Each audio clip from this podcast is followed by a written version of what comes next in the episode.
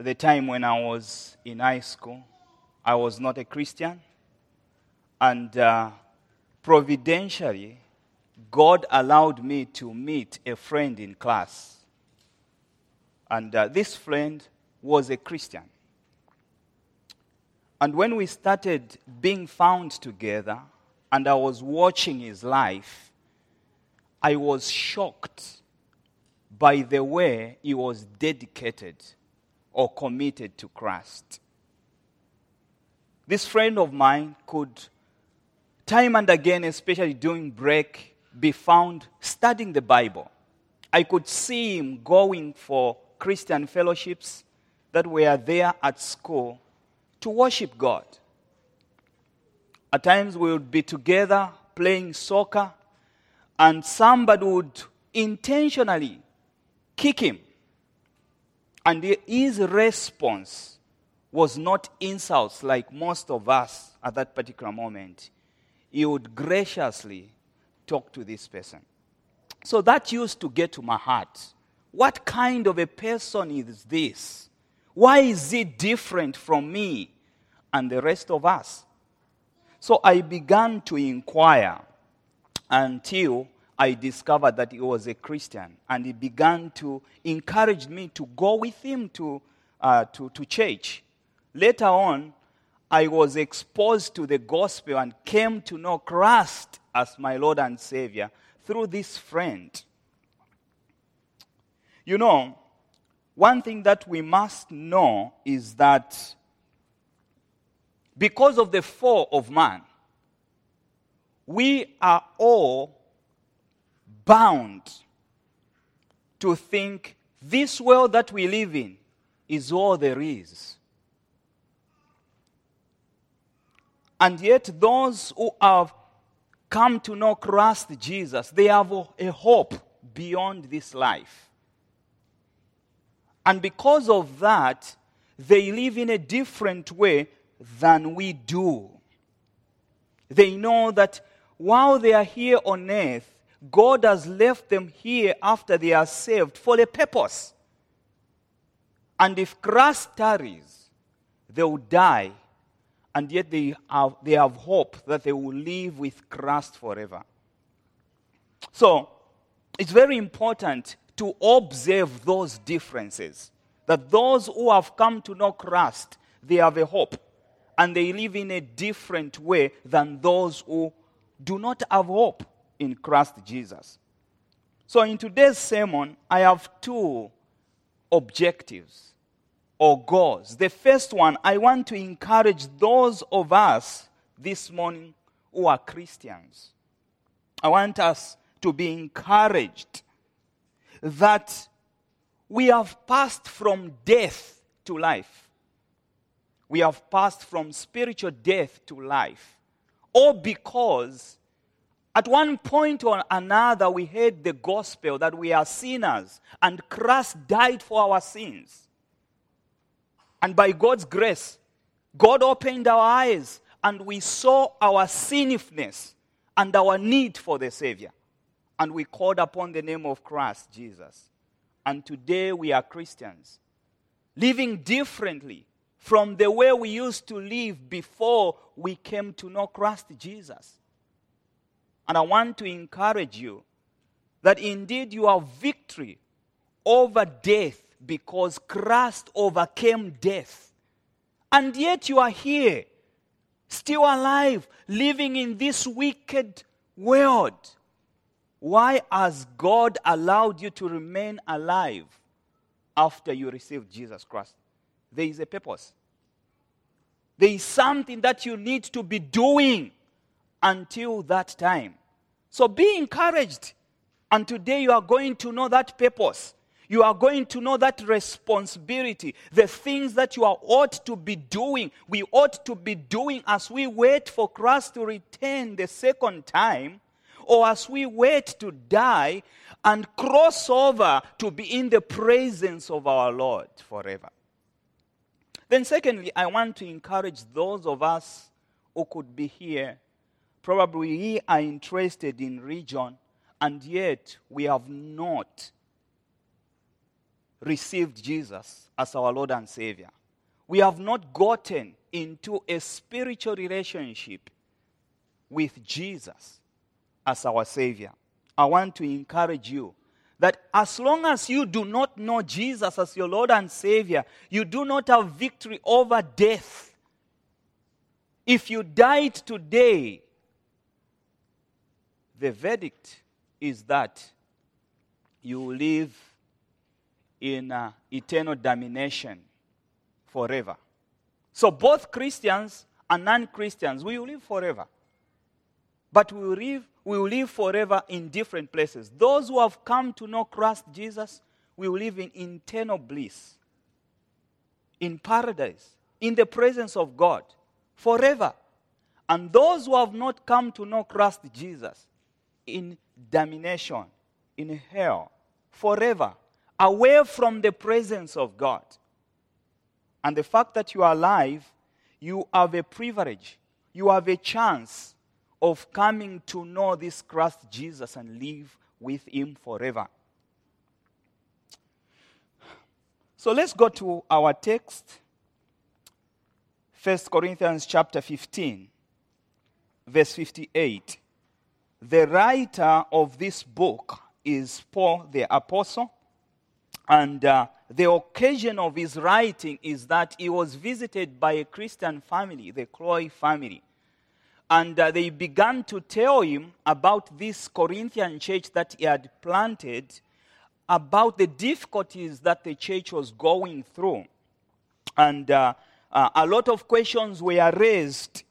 And, and Paul now pens this book of First Corinthians to actually answer some of those questions and send it back to the Corinthians.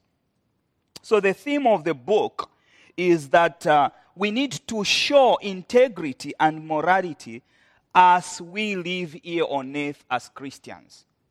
Because as Christians, we are expected to be the light of the world and the salt of the world. If people who are not Christians struggles to know who God is, they should see that in us. How we live we should live differently from those who are not saved. We should adorn the gospel in short. If people cannot take the Bible and read the gospel, when they have the opportunity to live with a Christian, they should be able to see what the power of the gospel is able to do in a life and begin to be drawn or begin to desire to know Christ Jesus. So, the purpose of uh, the book of First Corinthians is to answer many questions, but particularly in our, in our, in our text, especially verse 15 12, tells us, gives, uh, gives us a, a glimpse. It says, Now, if Christ is proclaimed as raised from the dead, how can some, not all of them, some of you say that there is no resurrection of the dead? So these were Christians. When they were getting saved, they came to believe beyond any manner of doubt that Jesus died for their sins. And he was buried and rose again on the third day as the only way for them to be saved. And then they received Jesus by faith alone. And they begin to walk in that path. But all of a sudden, probably because of the hardship of life, they begin to doubt the resurrection. They begin to doubt if, if at all we will be resurrected, with what form of a body they begin to doubt all these things, and Paul is writing to answer those things uh, to these Christians.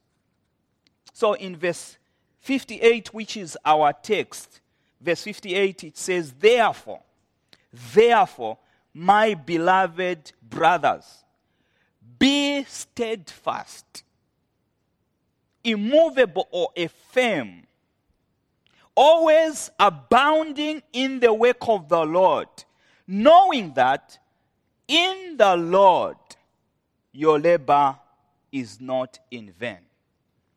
So he's concluding this chapter. And he tells them this. So for those who want to write something, my message today is capped in this sentence Believers should be devoted, should be committed, should be steadfast in their labor for the Lord. As we wait to meet our Master when He returns again, or when He calls us before He returns, what should we be doing? Our duty is to be committed. Our duty is to be devoted. Our duty is to be steadfast in our labor. Whatever God has called us to do, we have to be steadfast in that. And I've entitled it The Great Exhortation.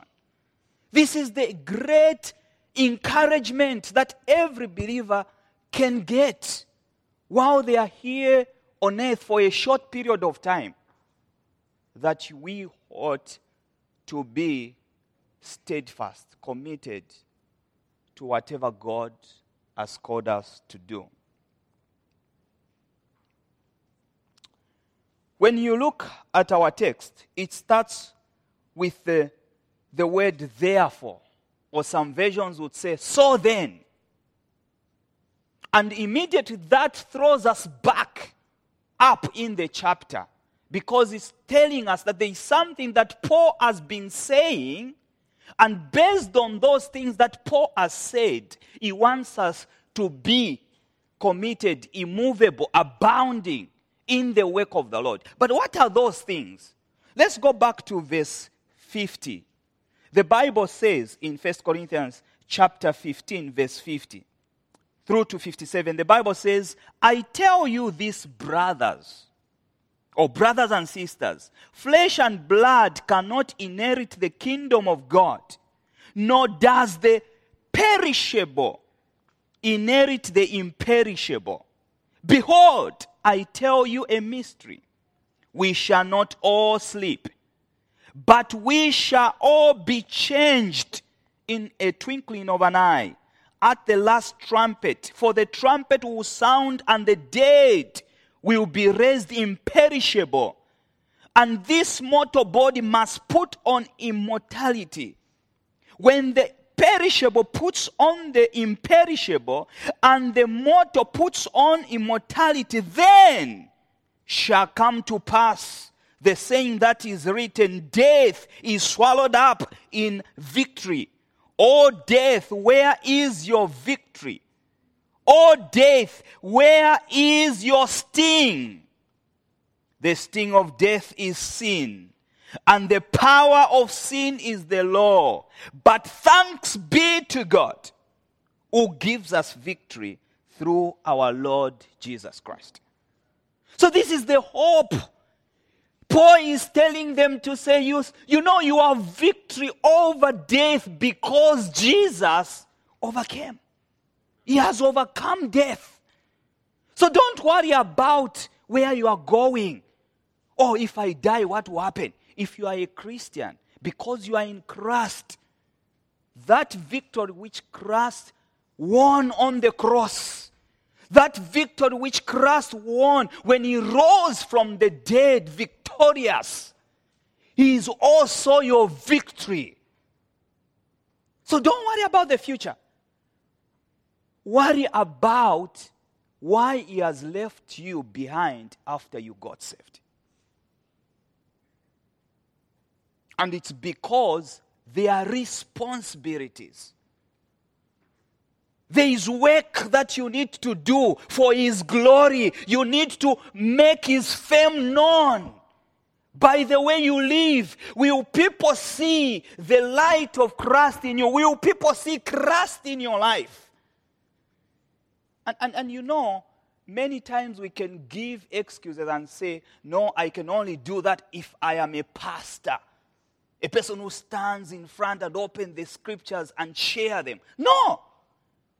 In whatever station God has placed you in, you might be an engineer, you might be a doctor, you might be a teacher. As long as you are a Christian and you are living, you are aware of this duty, you will still glorify God. You will still glorify God. So he says, therefore, or then, because he's basing that on the victory that Jesus has won for us. Because of what he has done, that should cause us to live in a certain way. He does not only say that in the introduction, he actually uses a very affectionate phrase. He says, My beloved brothers and sisters, or my beloved brothers. That is very affectionate. Is recognizing that as Christians, we might come from different continents, we might come from different professions, but because we are in Christ, we are one in Christ, we have received Jesus as our Lord and Savior, we are one. We belong to one spiritual family. We have one God. We have one baptism. We, we, we are one in Christ Jesus. And you know, as Paul is about to say these things, up there from this, 1, I mean, the, the, the, the, the, book of Corinthians, he has been rebuking this church about you know, uh, their wrong theology, their mishandling of spiritual gifts, you know, to, to, to compete among themselves to think, oh, no, me, I'm very powerful than Pastor Tim. I'm very powerful than that deacon. I can do instruments better than. There was that, and he has rebuked them about all those things. But as he is giving them the final encouragement, he calls them my beloved brothers. I still love you. We still belong to the same family. We still have the same God. So even as I tell you these things, don't take it like I, I hate you, I'm rebuking you. No, I'm encouraging you. I want you to live in such a way that God will be glorified and the gospel will spread and men will come to Christ. I want you to, to focus your eyes on the right thing, doing the right thing as you wait for Christ Jesus. Because you have victory in Christ Jesus, you have victory over death. So that's what he's, he's doing. So after he opens with uh, these affectionate, you know, statements, in fact, in, in just chapter 15, he calls them my, my brothers or beloved brothers three times. In, in, in, in chapter 15, verse 1, he says, Now I would remind you, brothers. Then also in verse 50, he says, I tell you, these brothers. So he's emphasizing to say we belong to one God. We are one in Christ. So when a brother or sister comes around me and rebukes me for the things that I'm not doing right, I should take that graciously. Because they are doing that because they love me. We are one in Christ Jesus. Together we must shine for Christ. I don't know, even you, you have weaknesses. Yes, we all have weaknesses, but God puts us in a community like this so that the sinfulness of my heart will be exposed to you. And when God gives you the grace to see the weaknesses in me, you must come alongside and graciously walk with me, help me overcome, so that I may shine brighter for Christ. The same happens as we associate together in a community. We are real, we are authentic, we are eating together and stuff like that. And I see something wrong in you. I'll come close to you and point at that graciously. Not that I make you feel you are the worst sinner. No. I want you to grow in that area and shine brighter for Christ. Adorn the gospel even more. So that's what Paul is kind of doing. So when he establishes the fact that, you know, we are one in Christ, I love you, and you must love me, uh, but now I want to tell you this, then he actually tells them, uh, he continues, he gives them actually two ways in which they can continue, you know, being true to the gospel, adorning the gospel of Christ Jesus. And the first one, it's the appeal. The appeal. So, verse 58b, it says, Be steadfast and immovable. So, this is an appeal, it's an agent order that is giving to them, but it is an imperative, it's a command. It's not something that you would say, ah, well, you know, I'm a Christian, but I can choose whether to be steadfast or not. God, I mean, Paul is saying, be. Be steadfast and immovable. You have no option as a Christian. And by saying this, Paul is simply saying, you know, be firm. Don't let anything move you from the gospel that you heard from me and believed. That's why when we go back to chapter 15, verse 1 and 2, hear what Paul told them. He says, Now I would like to remind you, brothers, of the gospel I preached to you, which you received, of course, by faith, in which you stand. And verse 2, he says, and by which you are being saved, if you hold fast to the word I preached to you, unless you believed in vain. So he's saying, You know, I'm very convinced that you are Christians because the first time I came to you, I brought the gospel. And of course, in verse 3 to 7, he tells them that gospel. I brought the gospel to you that Jesus died for your sins and the proof that he died for your sins, he was buried.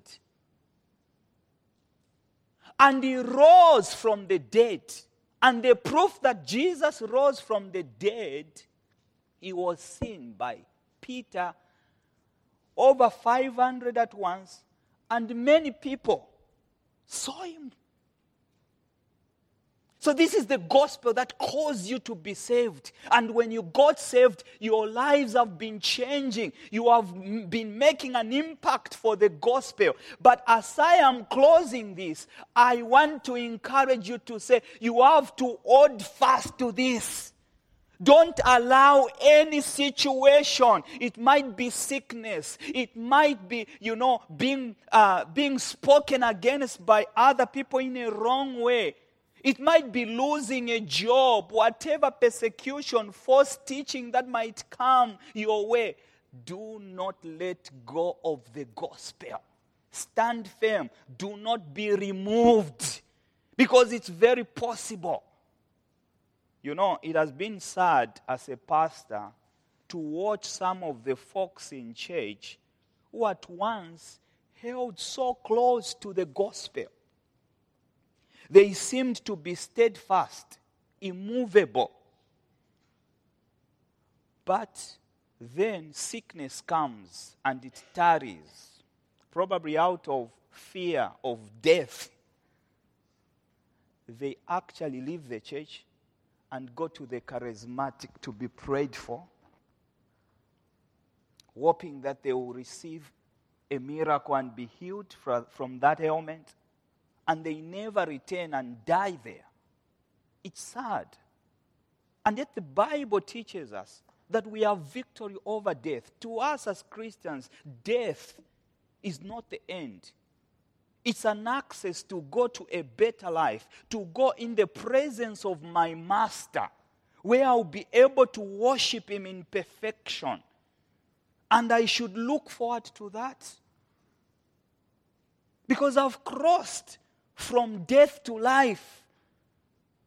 So it's no death for me to die. It's gain, like Paul says.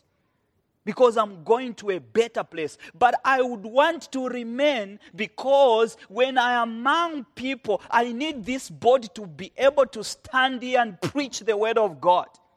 So, as long as God gives me that longevity of life, I would rejoice and I will use it faithfully to preach the gospel.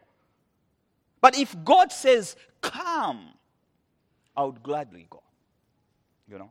So that's what he's saying. He's saying, You stand fast. Don't allow anything to remove you from the gospel.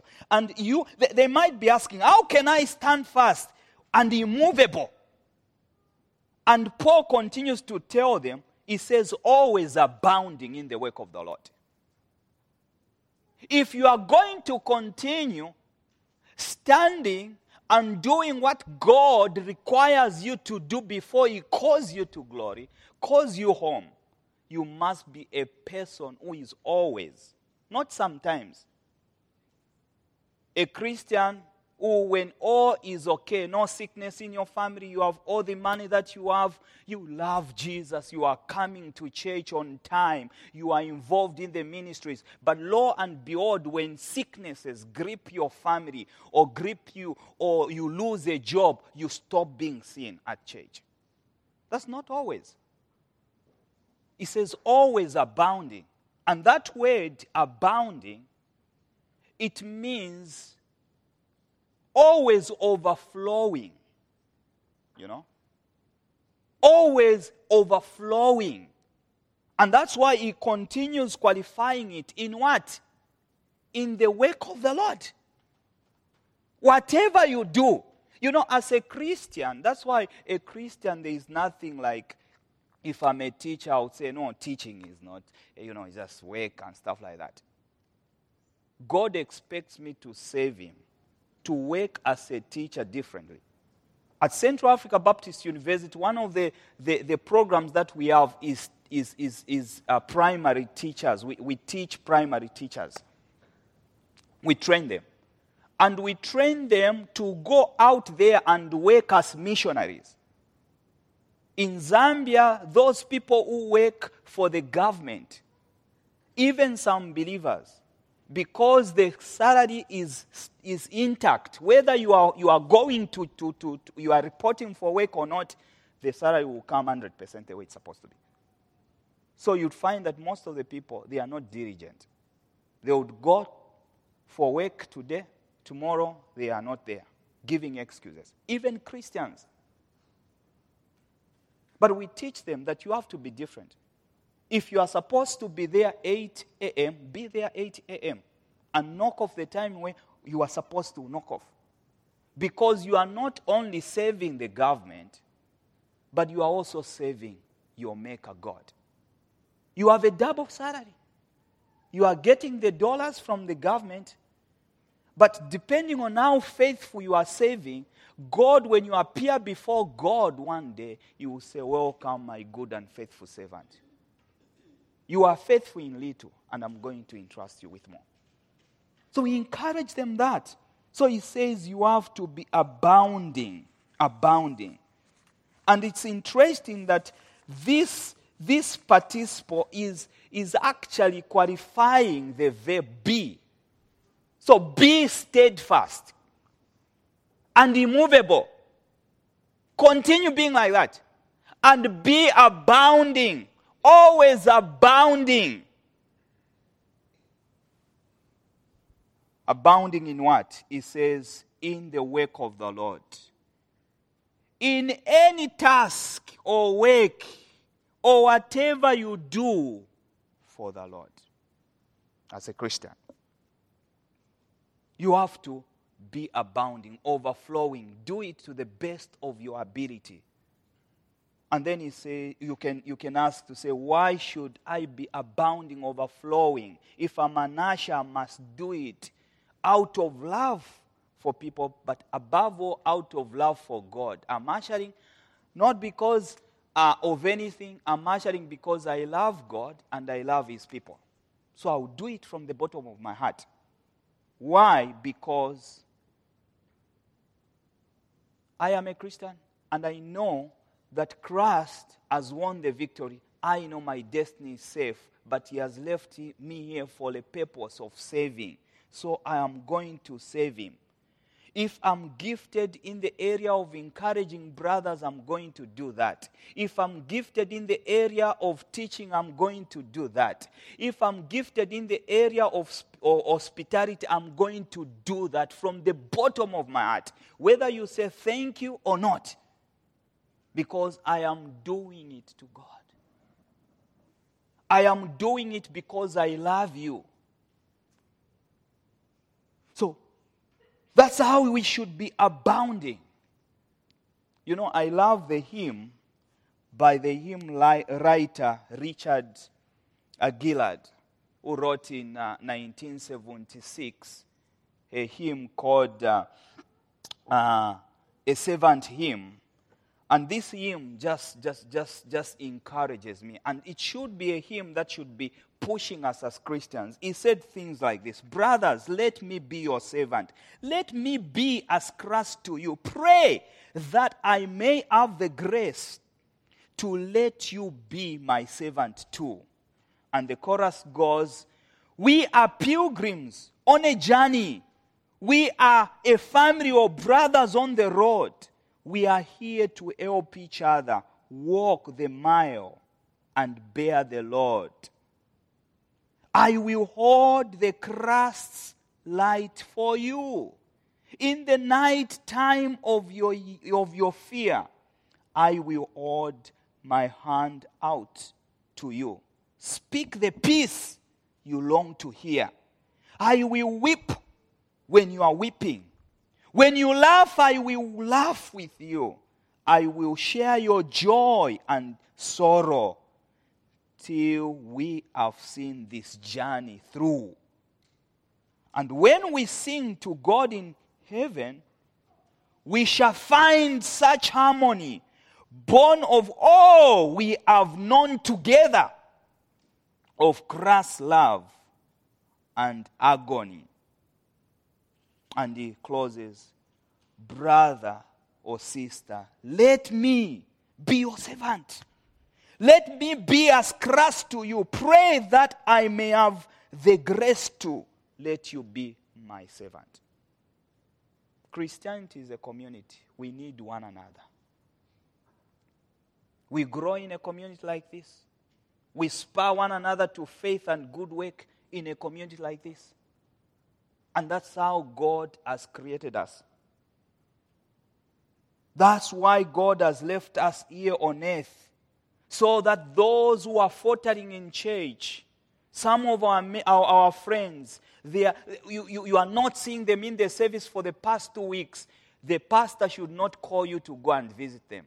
You should gravitate to them and go to the brother and say, Brother, what is happening? My sister, what is happening? No, I feel it's the end of the world. I just lost my, my job. Open the scriptures and encourage them from the word of God. Pray together because tomorrow it will be you. You might be sick and they will come alongside, pray with you, encourage you until we cross over into the presence of God. So he says, you must not allow anything to distract you from the, the gospel, the faith that you have believed. And you should do that by abounding in the work of God. And that is the appeal that God was making through Paul to the Corinthians, and God is making to you uh, through His word this morning. The second and last point he does not just give them an appeal, which is a command, but he gives them the basis. Why am I saying this? On what basis? On what ground? What right do I have as Paul to encourage you that because of the victory that Christ Jesus has won for you, which is future, though it is affecting you now, I am commanding you to be immovable. I am commanding you to stand fast. And that combination of those two participles makes it strong to say, never allow. Or it should be impossible for you that you should be taken away from the gospel by anything. And the way you should do that, you should keep on abounding in whatever God has, has, has, has called you to do. But he says the basis for that is this in verse 58c. He says, Because, or because you know that your labor in who? In the Lord is not in vain. You know. It's not something that we can doubt, it's something that we know that our labor in the Lord is not in vain. It was never in vain for Jesus when he came down from heaven to earth and suffered for your sins and my sins and ascended to that rugged cross and died a shameful death a man who never sinned, who never committed sin. Why? Because he, has ta- he had taken your sins and my sins on his back, and God poured his wrath on him. And he died, paying the penalty for your sins and my sins. So that if we could trust in his work and in his person, we would be saved. And when all was said and he ascended back, the Bible tells us in Philippians chapter 2, verse 9 to 11, that God gave him a name that is above every name. That every knee shall bow in heaven and on earth and confess that Jesus is God. For the glory of God, He rewarded him. God the Father rewarded the Son. That is the greatest example that we can get to encourage us. So even as we labor for the Lord, some of us, God has given us giftings that are not public. You intercede for the pastor. You pray for the church, and the church is growing and blossoming, and everyone thinks probably it's because the pastor is powerful.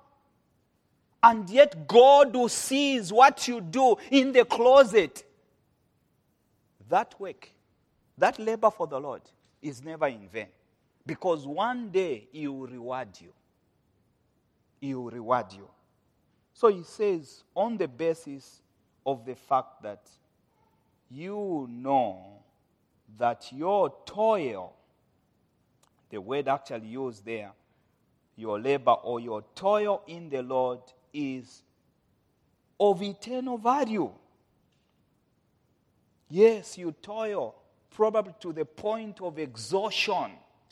I remember yesterday there were a lot of, I mean, people bringing food and, and saving and all that. You, you can get tired.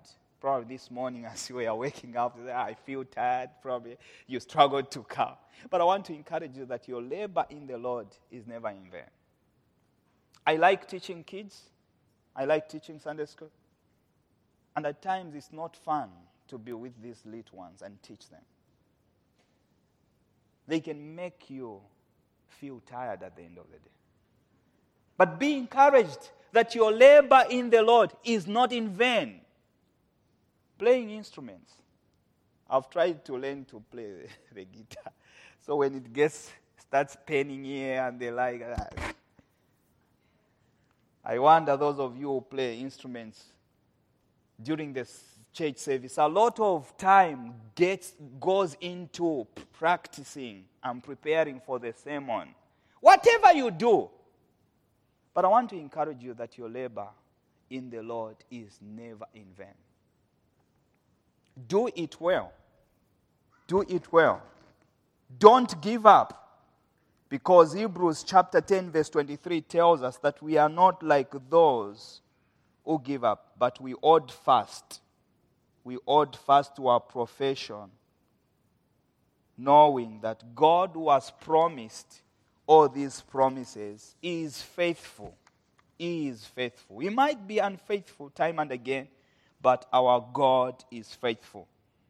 So, as we draw to the close, how does my toil to the point of weariness or exhaustion look like?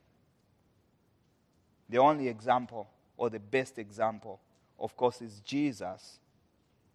But when we go to Matthew 5, verse 13 to 14 and 16, we are told that we are ought to be the salt and the light of the world. And how are we the salt and the light of the world? As we live as Christians in our communities, we are living as people who trust Christ. And people who are seeing us, they are seeing a difference in our lives. They are seeing Christ in us. They are seeing our labor for the Lord without complaining. And they are saying, What kind of people are these?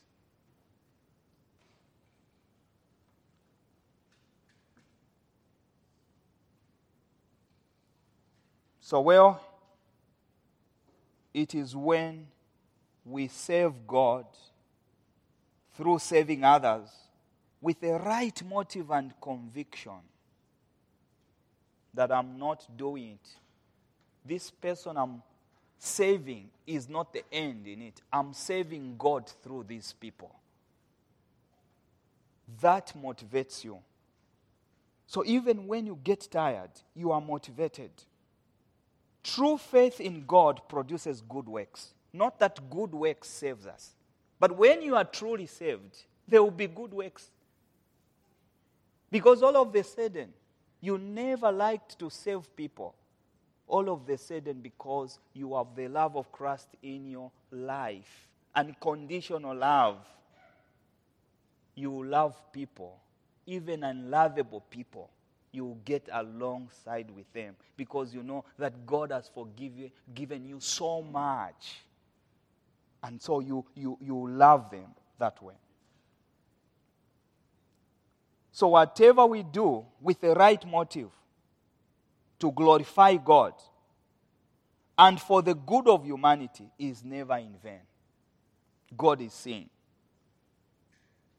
It is never wasted because the God who sees our motives can reward us accordingly, both in this life and in the life to come.